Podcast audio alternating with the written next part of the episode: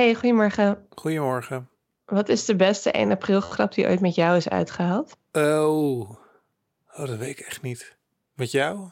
Nou, ik moest er van de week aan denken, want ik was 1 april grappen voor mijn zoontje aan het bedenken. Oh, ja. Maar eh, Ik, zou net, ik, Ik heb- werd vanochtend wakker en ik dacht, zouden mensen, z- zou er dit jaar iemand een 1 april grap eh, doen? Maar ja, dus.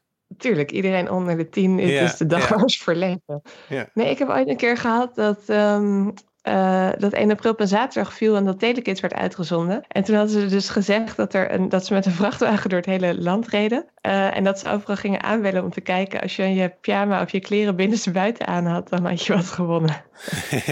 En toen heb ik ook mijn kleren binnenste buiten aan gedaan. dat is best wel grappig. Het is best wel grappig inderdaad. Leuk. Nee, Ja. maar die, die grote, je hebt altijd mediaorganisaties en zo die ook wat doen en musea, maar dat zal dit jaar toch wel.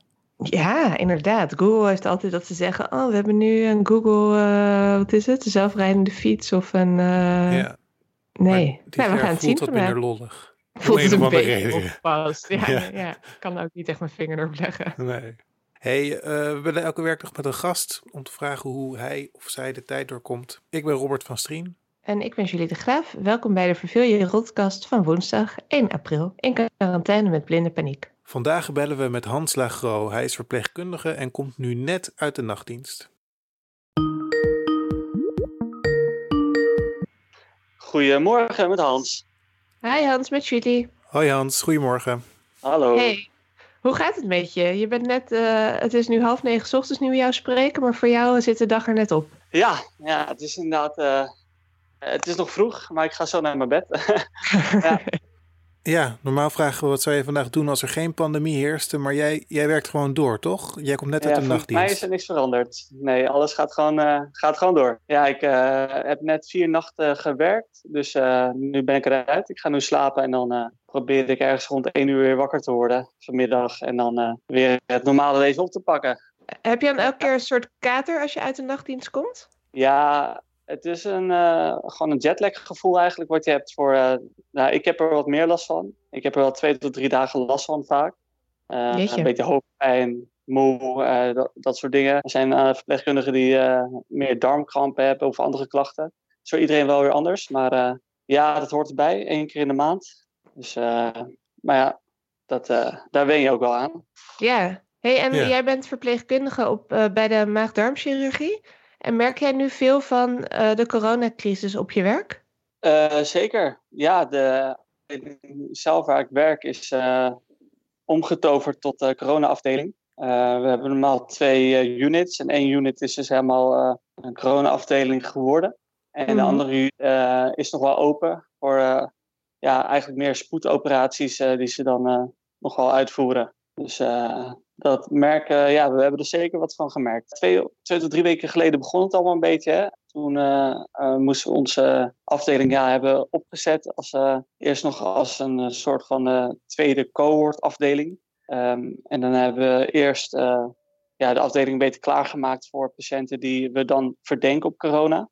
Maar we zijn nu wel zo dat, dat de hele afdeling die we, die we hebben in gebruik hebben, eh, dat daar echt alleen maar bewezen coronapatiënten liggen. Ehm, hoe is het? Hoe is het om daar te werken? Hoe gaat het ja, met het de mensen? gewoon mensen zoals jij en ik eigenlijk. Ja, we zijn niet anders gewend dan voor zieke mensen te zorgen.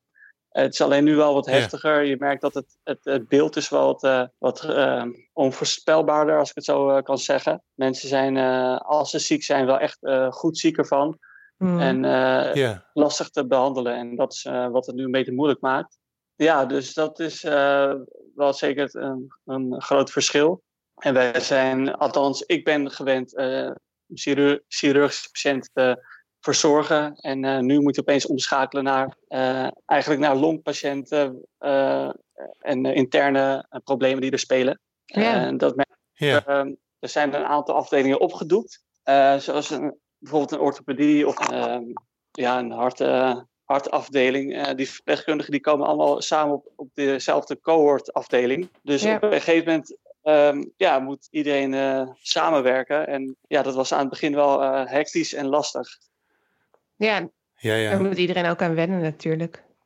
Ja, is, dat is even wennen. Uh, ja, wat, uh, hoe delen we het allemaal in? Waar moeten we op letten? Hoe gaan we te werk? wel dezelfde vraag als iedereen eigenlijk hè? In, uh, door yeah. Nederland. Wat voor neus, neusmaskers of mondmaskers moet je dragen? Welke zijn goed, welke niet?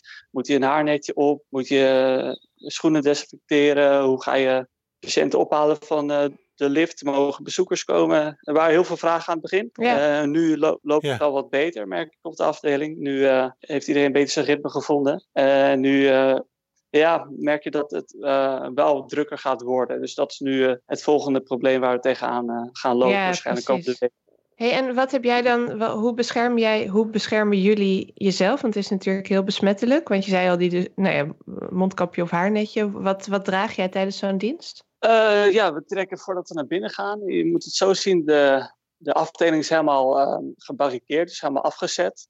Voordat je naar binnen gaat, trek ik een uh, schort aan met handschoenen, een mondmasker en een, en een bril. Um, en dat is gewoon een normaal chirurgisch mondmasker. Mm. Dan gaan we, zo gaan we naar binnen.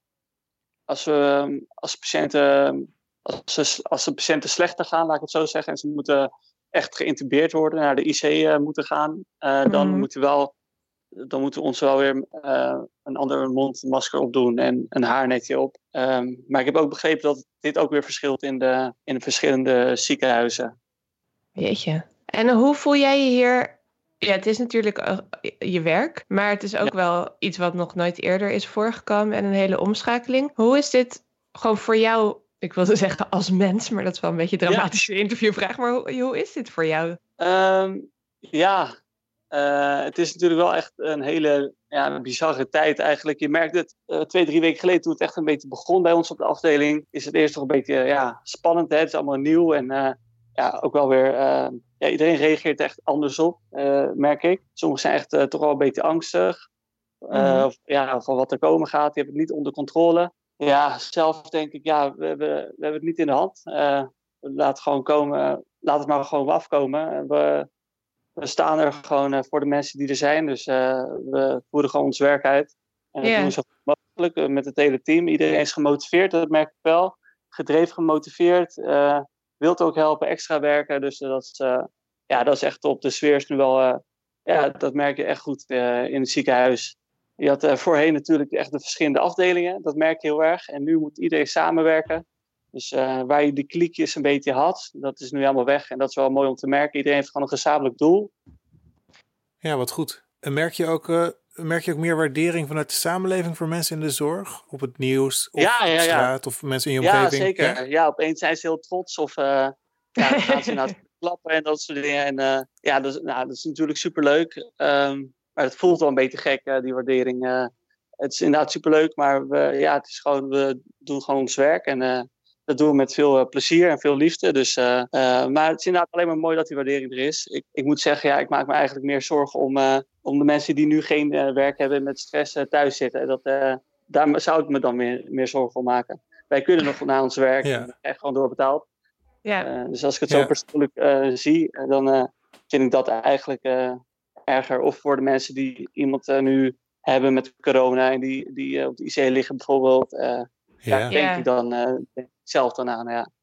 En ben je veel, ja. want op je werk word je dus de hele tijd ben je bezig met corona. Maar ben je dan in je vrije tijd ook nog veel, ben je heel veel het nieuws aan het checken? Of, is het, of probeer je dan een beetje juist je gedachten te verzetten? Ja, dat mag niet meer van mijn vriendin. nee, ik kan er heel erg aan. Ik vind het ook leuk. Hè. Het, het is toch ja, een beetje uh, ja, jouw kant van, uh, van, van je werk, wat je, wat je leuk vindt, het medische. Dus uh, dat, dat vind ik heel interessant en heel leuk. En ik volg aan het begin heel erg, ja, be, ja gewoon, gewoon alles op de voet. Maar ik merk, er komt elke dag zoveel nieuws, zoveel nieuwe updates, ook vanuit ons ziekenhuis. Mm -hmm. En dat is op een gegeven moment niet echt meer bij te houden. Dus ik volg, volg nu alleen de updates van het ziekenhuis, waar ik, me, waar ik rekening mee moet houden voor ons ja. als uh, werknemer. Ja. natuurlijk gisteren de persconferentie hebben, hebben we gekeken. Ja. Uh, maar echt alle, ja, alle cijfers, ja, dat, dat, dat, uh, dat laat ik een beetje aan me voorbij gaan nu. Ik probeer, uh, ja. nu, nu, is het nieuwe er vanaf. Dus ik probeer nu gewoon op mijn werk daar echt mee bezig te zijn. En thuis wat meer afstand van te nemen. Ja. Dus ja. ook gewoon weer thuis, gewoon thuis zijn en thuis lekker genieten. En, en dat lukt ook wel een beetje? Ja, zeker. Ja, ik, uh, ja, wat ik zeg, er is niet zoveel voor mij uh, heel veel veranderd in dat opzicht.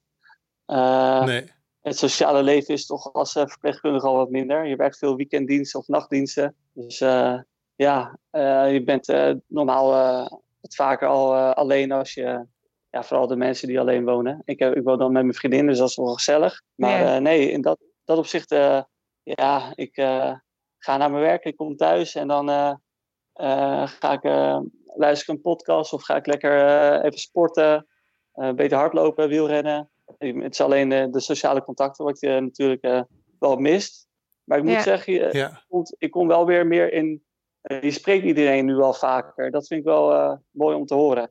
Of om te, om te ervaren, laat ik het zo zeggen. Het, ik heb juist het idee dat mensen meer tot elkaar komen. Dat, dat merk ik bij mezelf tenminste. Je gaat toch nu uh, sneller met iedereen bellen. Je spreekt uh, mensen wat, uh, wat sneller. En dat vind, ik, dat vind ik wel leuk. Ja, ja. ja.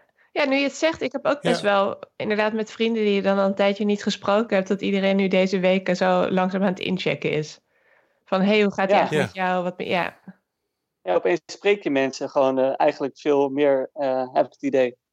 Heb je nog een tip om deze tijd door te komen? Want we zitten nog wel een paar weken thuis. Het gaat nog lang duren. als ik het gisteren zo gehoord heb, en wat ik zie eh, in het ziekenhuis, uh, moeten gewoon een lange adem hebben en geduld opbrengen. Ja, blijf rustig. Je niet, we hebben het niet onder, nog niet echt in de hand. Dus ja, je hebt er geen grip op. Ja, gewoon opvolgen wat, wat ze zeggen, de adviezen van het RIVM. En dat is het belangrijkste voor nu in ieder geval. En is er iets wat voor jou zelf heel goed werkt? Dat je zegt van nou, als ik straks wakker word, dan ga ik zeker even om gewoon te relaxen voor mij helpt het dus heel erg om even dan niet uh, met al het nieuws bezig te zijn. Dus uh, af en toe gewoon je telefoon ook gewoon uitzetten. Dat helpt voor mij ook wel. Dat ik gewoon echt uh, twee tot drie uurtjes even die telefoon gewoon helemaal uitzet. Ja, mensen kunnen zich weer lekker gaan vervelen. En dat is ook wel, ja, dat merk ik hem zelf wel weer, wel weer lekker, merk ik. Gewoon even naar buiten kijken, even niks doen. En dat is ook wel heel rustgevend. Ik heb het idee dat alle mensen met een dertigers